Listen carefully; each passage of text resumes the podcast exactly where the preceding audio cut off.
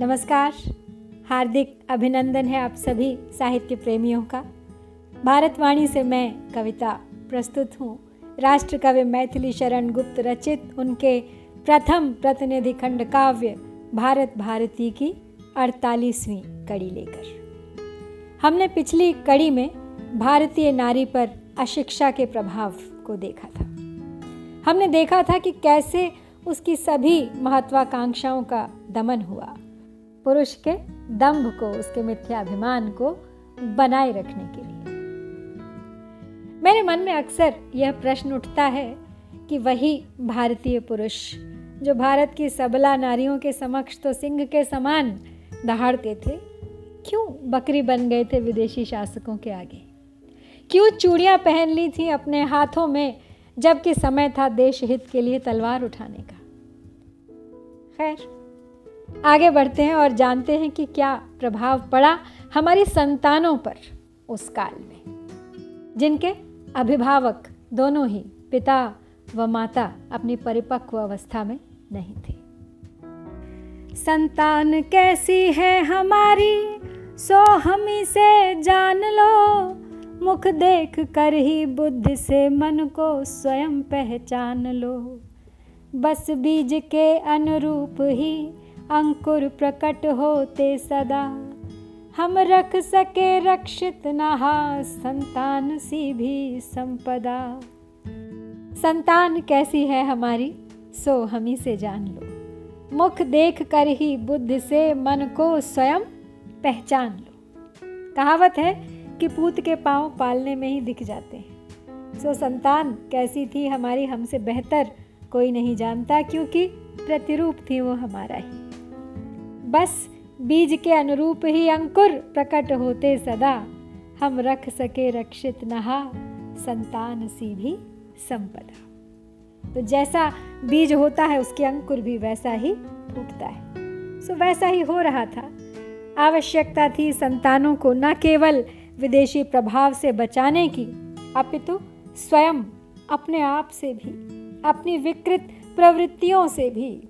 लेकिन जो शायद उनके लिए अब असंभव था। जिसके संस्कारों की रक्षा, जिसका उचित पालन, पोषण, शिक्षा, दीक्षा, उत्तरदायित्व था हमारा। सबसे मुख्य कर्तव्य था हमारा। उसे भी हम निभा न सके। हैं आप बच्चे, बाप जिनके पुष्ट हो वे क्या भला? आश्चर्य है, अब भी हमारा वंश जाता है चला। दुर्भाग्य ने दुर्बोध करके है हमें कैसा छला। हार रह गई है शेष, अब तो एक ही शश की कला। हैं आप बच्चे बाप जिनके पुष्ट हों वे क्या भला? आश्चर्य है, अब भी हमारा वंश जाता है चला। तो जिनके बाप खुद बड़े ना हो पाए, बच्चे ही बने रहे उनके बच्चे कैसे पुष्ट हो सकते थे? बचपने में बिता दिया जीवन अपना, जीवन के वो महत्वपूर्ण काल जहाँ मर्द बन कुछ कर गुजरने की आवश्यकता थी। यहाँ पे बाल विवाह की भी बात हो रही है। बस वंश आगे चलता रहे, चाहे कितना ही खोखला क्यों ना हो, कितना ही शक्तिहीन क्यों ना हो, अबोध क्यों ना हो। आश्चर्य होता है सोचकर किसका वंश? कैसा वंश? जब उस वंशजों के पास कुछ गर्व करने के लिए ही नहीं।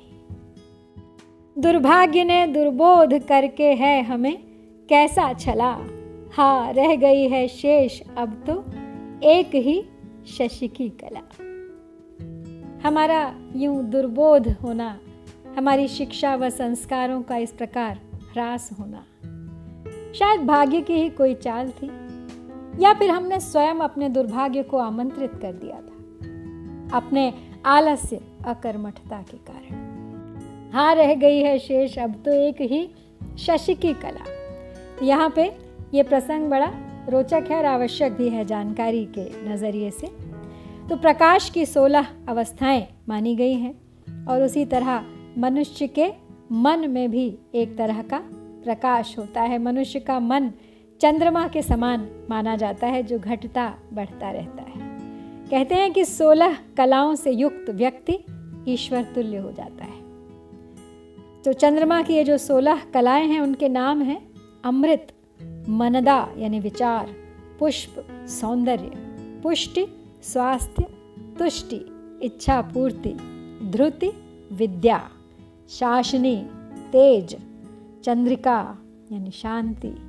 कांति, कीर्ति, ज्योत्सना, यानी प्रकाश, श्री, अर्थात धन, प्रीति, प्रेम, अंगदा, स्थायित्व, बैलेंस, स्टेबिलिटी, पूर्ण, यानी पूर्णता, कर्मशीलता और पूर्णामृत पूर्णामृत यानी सुख समृद्धि। कहते हैं कि सामान्य मनुष्य में पाँच से आठ कलाएँ होती हैं, जैसे पाक कला, साहित्य, संगीत, शिल्प, सौंदर्य शास्त्र, शस्त्र इत्यादि। तो पाँच कलाओं से कम पे तो पशु योनि मानी जाती है। यहाँ पर गुप्त जी शायद यही कह रहे हैं कि मनुष्य के भीतर अब तो चंद्रमा की एक ही कला मात्र रह गई है, और वो है संतान को जन्म देना, चाहे संस्कार हो अथवा ना हो, बस वंश चलता रहे। तो सत्य ही है कि पशु योनि से अधिक दूर नहीं है हम। पाँच कलाओं से नीचे जब पशु होता है तो एक ही कला वाला तो निश्चित ही पशु है। मुझे लगता है कि सोलह कलाओं वाली यह जानकारी हर व्यक्ति को होनी चाहिए, जिससे उसे पता तो हो कि उसे कहाँ पहुँचना है, वो प्रयास तो करे पूर्णता की ओर बढ़ने का। हमारे शास्त्रों के अनुसार भगवान श्री राम बारह कलाओं के व श्री कृष्ण सभी सोलह कलाओं के ज्ञाता थे। सोलह कलाओं का अर्थ होता है संपूर्ण बोध ज्ञान। तो बोध प्राप्त योगी की ये जो सोलह स्थितियाँ हैं, इनको अलग अलग नामों से जाना जाता है अलग अलग ग्रंथों में। अब जब बात चली है तो आपको बता ही देती हूँ कि सोलह कलाओं वाली ईश्वरीय स्थिति क्या होती है। ध्येय क्या है मनुष्य का? पहुँचना कहाँ है हमें? इन सोलह में पंद्रह कलाएँ होती हैं शुक्ल पक्ष की और एक उत्तरायण कला। तो आइए जानते हैं किसी भी व्यक्ति में इन सोलह कलाओं की उपस्थिति के क्या चिन्ह होते हैं। पहला, बुद्धि निश्चयात्मक हो जाती है। दूसरा, अनेक जन्मों की सुधि आने लगती है। तीसरा चित्र वृत्ति नष्ट हो जाती है। चौथा, अहंकार नष्ट हो जाता है। पांचवा, संकल्प विकल्प समाप्त हो जाते हैं। एवं स्वयं के स्वरूप का बोध होने लगता है। छठा, आकाश तत्व में पूर्ण नियंत्रण हो जाता है। कहा हुआ प्रत्येक शब्द सत्य होने लगता है। सातवां, वायु तत्व में पूर्ण नियंत्रण हो जाता है और स्पर्श मात्र से रोग मुक्त कर देने की क्षमता आ जाती है। आठवां, अग्नि तत्व में पूर्ण नियंत्रण हो जाता है। दृष्टि मात्र से कल्याण करने की शक्ति आ जाती है। नवा, जल तत्व में पूर्ण नियंत्रण हो जाता है। जल स्थान दे देता है। नदी, समुद्र आदि कोई बाधा नहीं रहती। दसवां, पृथ्वी तत्व में पूर्ण नियंत्रण हो जाता है। हर समय देह से सुगंध आने लगती है। नींद, भूख, प्यास नहीं लगती। ग्यारहवा, जन्म, मृत्यु स्थिति अपने अधीन हो जाती है। बारहवा, समस्त भूतों से एक रूपता हो जाती है और सब पर नियंत्रण हो जाता है। जड़ चेतन इच्छानुसार कार्य करने लगते हैं। तेरहवा, समय पर नियंत्रण हो जाता है, देह वृद्धि रुक जाती है अथवा अपनी इच्छा से होती है। चौदह, सर्वव्यापी हो जाता है, एक साथ अनेक रूपों में प्रकट हो सकता है, पूर्णता अनुभव करता है, लोक कल्याण के लिए संकल्प धारण कर सकता है। पंद्रहवा, कारण का भी कारण हो जाता है, यह अव्यक्त अवस्था है। और सोलहवा, उत्तरायण कला। अपनी इच्छानुसार समस्त दिव्यता के साथ अवतार रूप में जन्म लेता है, जैसे राम कृष्ण। यहाँ उत्तरायण के प्रकाश की तरह उसकी दिव्यता फैलती है। कला युक्त पुरुष में व्यक्त, अव्यक्त की सभी कलाएँ होती हैं। यही दिव्यता है। यानी वो देव हो जाता है, ईश्वरीय शक्ति उसके भीतर आ जाती है। और हमारे पौराणिक इतिहास में ऐसे पुरुषों के उदाहरण हैं जो देवतुल्य थे, जिन्होंने अपने भीतर इन सब चमत्कारों को महसूस किया था। आज भी कुछ लोग हैं जिनमें कुछ ऐसी कलाएँ हैं जिनके छूने से लोग रोग मुक्त हो जाते हैं, जो अपने पिछले कई जन्मों को याद कर पाते हैं, जो अपनी भूख प्यास पर लंबे समय तक नियंत्रण कर पाते हैं, जिनके मुख से कही हुई हर बात सत्य होने लगती है खैर, मनुष्य यदि अपने लक्ष्य को जान जाए कि उसे कहाँ पहुँचना है तो ये समाज के लिए विश्व के लिए अत्यंत ही कल्याणकारी निर्णय होगा उसका। आगे चलते हैं। कितना निष्ठ किया हमारा, हाय बाल विवाह ने। अंधा बनाया है हमें उस नातियों की चाहने हा ग्रस लिया है वीर बल को मोह रूपी ग्राह ने, सारे गुणों को है बहाया इस कुरीति प्रवाह ने। कितना अनिष्ट किया हमारा हाय बाल्य विवाह ने। अंधा बनाया है हमें उस नातियों की चाह ने। बाल विवाह की परंपरा ने तो हमारे देश का बहुत अधिक अनिष्ट किया है हर तरह से। नातियों की चाह अर्थात वंश चलाने वाले घर के चिरागों की चाह। इतनी बलवती होती थी कि बड़े बड़े राजा महाराजा भी इसकी चपेट में आ गए थे। स्वयं मणिकर्णिका, जो झांसी की रानी बनी, उनका गंगाधर राव से विवाह भी इसी कारण हुआ था। बाल विवाह अत्यधिक चिंता का विषय था, क्योंकि इससे न केवल मानसिकता अपितु शारीरिक स्वास्थ्य, बौद्धिक विकास, पोषण और शिक्षा पर भी विपरीत प्रभाव पड़ता है। लड़कियों को तो हिंसा, दुर्व्यवहार और उत्पीड़न का इतना अधिक सामना करना पड़ता है कि उस पर मनोवैज्ञानिक और भावनात्मक दुष्प्रभाव अवश्य पड़ता ही है। और इसी कारणवश लड़कों की अपेक्षा लड़कियों के व्यक्तित्व का विकास सही ढंग से नहीं होता है। हाँ ग्रस लिया है वीर बल को, मोह रूपी ग्राह ने, सारे गुणों को है बहाया इस कुरीति प्रवाह ने। मोह रूपी ग्राह। तो ग्राह कहते हैं घड़ियाल को, मगरमच्छ को। तो हमारी युवा पीढ़ी के वीर बल को मानो, ग्रस लिया था इस मोह रूपी मगरमच्छ ने। सभी सद्गुणों का विनाश हो रहा था और इस बाल विवाह की कुरीति के प्रवाह में बहती जा रही थी सब गुणवत्ता। सब वैचारिक, बौद्धिक व शारीरिक क्षमताएँ क्षीण होती जा रही थी हमारी युवा पीढ़ी की। अल्पायु में है हम सुतों का, ब्याह करते किस लिए? ग्राहस्थ का सुख शीघ्र ही पाने लगे वे इसलिए। वात्सल्य है या बैर है यह? हाय कैसा कष्ट है। परिपुष्टता के पूर्व ही बलवीर होता नष्ट है। अल्पायु में है हम सुतों का ब्याह करते किस लिए? गारहस्थ का सुख शीघ्र ही पाने लगे वे इसलिए। समझ के परे है यह बात कि आखिर क्यों अल्पायु में विवाह किए जाते थे बालक बालिकाओं के? केवल इसलिए कि वे गृहस्थ सुख को शीघ्र ही पाने लगे। घर में नाती पोतों की किलकारियाँ गूंजने लगे। लेकिन ये कैसा प्यार है संतान के प्रति, जो हर तरह से उनको हानि ही पहुंचाता है? जबकि हमारी वैदिक सनातन धर्म परंपरा के अनुसार, हमारी आश्रम व्यवस्था के अनुसार, गृहस्थ आश्रम का काल 25 से 50 साल तक का होता है। वात्सल्य है, यह बैर है यह हाय, कैसा कष्ट है। परिपुष्टता के पूर्व ही बलवीर होता नष्ट है। ये कैसा वात्सल्य है हमारा, हमारी संतान के प्रति। वास्तव में ये वात्सल्य है ही नहीं। ये तो वैर है, पता नहीं कब कब का, जो हम अपने इन अबोध बालक बालिकाओं का जीवन तरह तरह के कष्टों से भर देते हैं। इससे पहले कि वो परिपुष्ट हो पाए, पूरी तरह अपनी युवावस्था में प्रवेश कर पाए, उनका बलवीर्य नष्ट हो जाता है, इंद्रियाँ शिथिल हो जाती हैं। मनुष्य की यौन ऊर्जा, उसके शरीर का तत्व, वीर, उसे उसकी वास्तविक शक्ति कहा जाता है। लेकिन जब उसका अपव्यय होता चला जाता है, आवश्यकता से अधिक क्षय होता चला जाता है तो शरीर धीरे धीरे खोखला होने लगता है।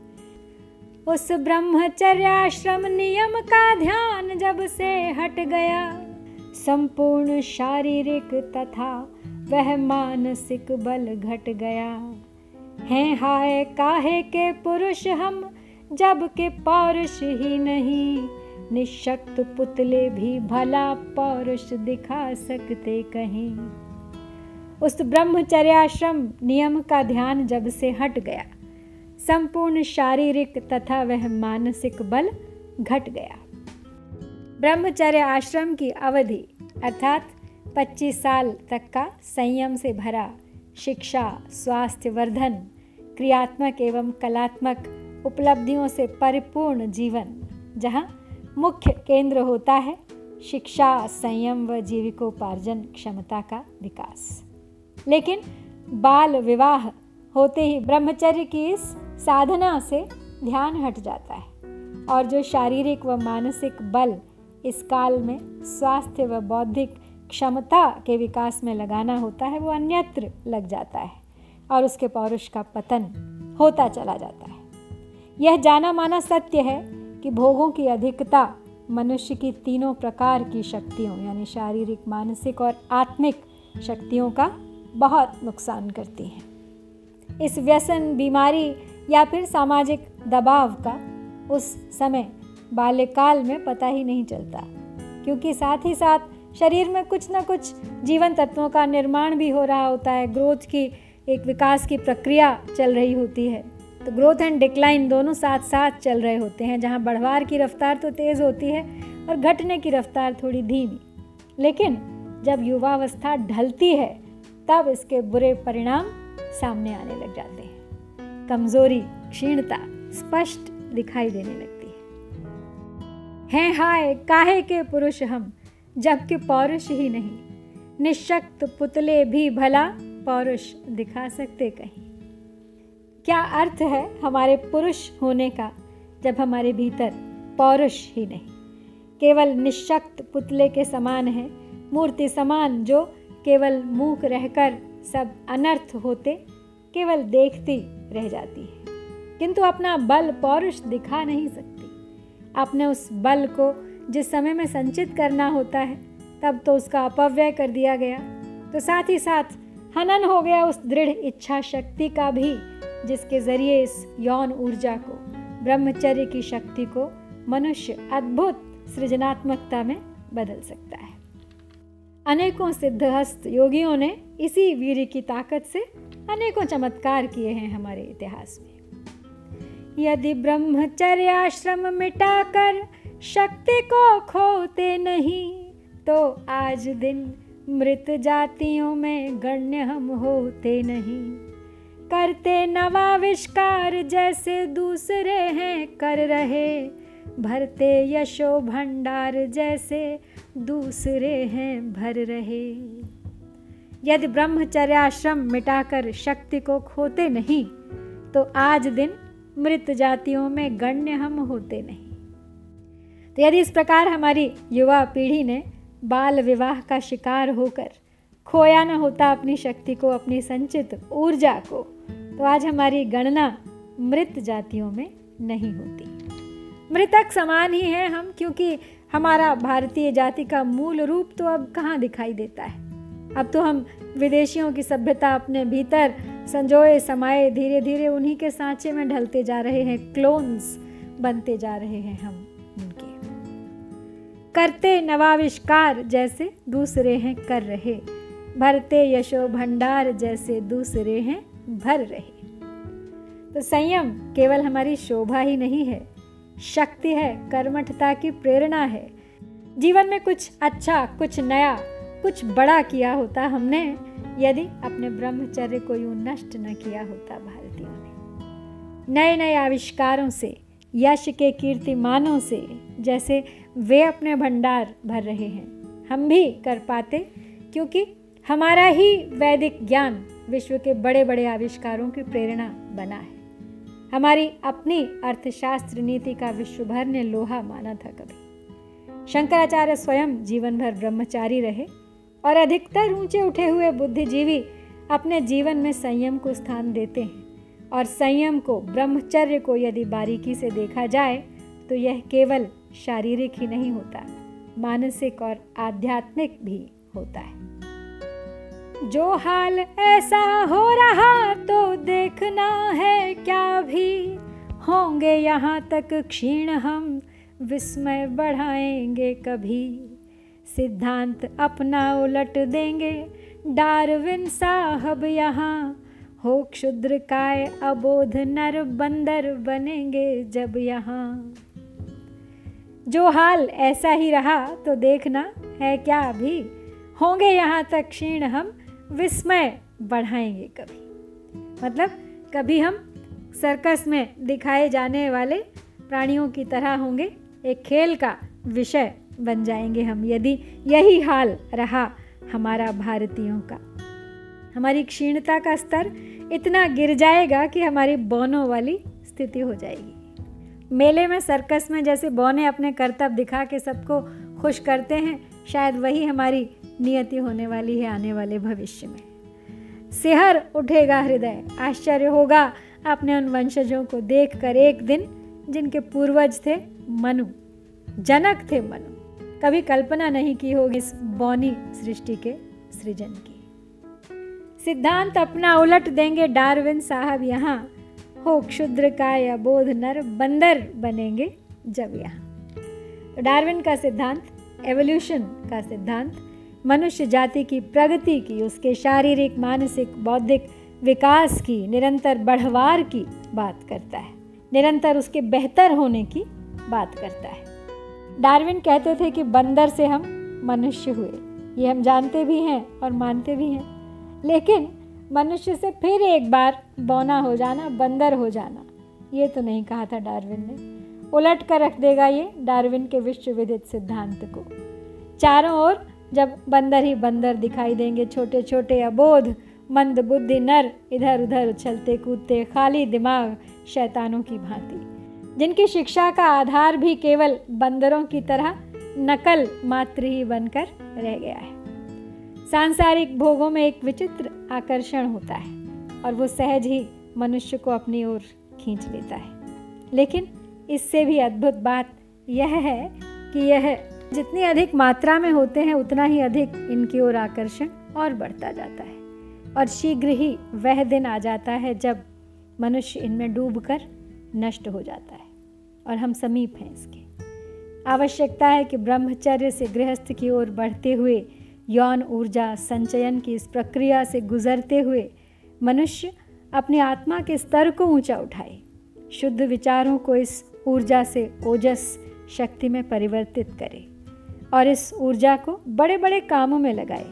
एक दैवीय तेज जागृत करे अपने भीतर, जिससे उसका व्यक्तित्व असामान्य हो जाए, असाधारण हो जाए। यूरोप की फ्री सेक्स सोसाइटी वाले भी अनेकों प्रचारक इस सिद्धांत को मानते हैं।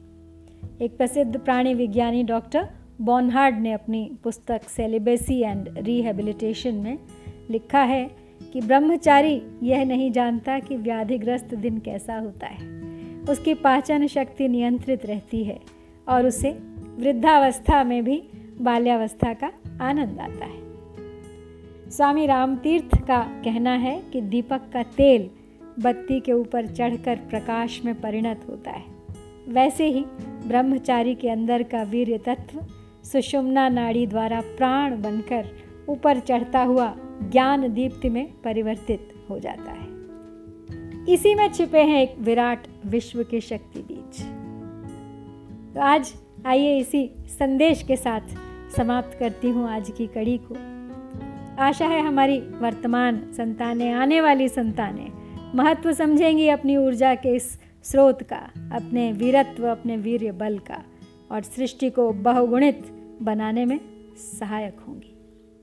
शीघ्र लौटूँगी अगली कड़ी में। हमारे समाज की बात करेंगे हम जहाँ, जिसे बड़े योजनाबद्ध तरीके से कुरीतियों का केंद्र बना दिया गया था। लेकिन चलने से पहले एक बार पुनः दोहरा लेते हैं आज पढ़े हुए सभी पदों को। संतान कैसी है हमारी, सो हम से जान लो। मुख देख कर ही बुद्धि से मन को स्वयं पहचान लो। बस बीज के अनुरूप ही अंकुर प्रकट होते सदा। हम रख सके रक्षित नहा, संतान सी भी संपदा। हैं आप बच्चे बाप जिनके पुष्ट हो वे क्या भला? आश्चर्य है अब भी हमारा, वंश जाता है चला। दुर्भाग्य ने दुर्बोध करके है हमें कैसा छला? हाँ रह गई है शेष, अब तो एक ही शशि की कला।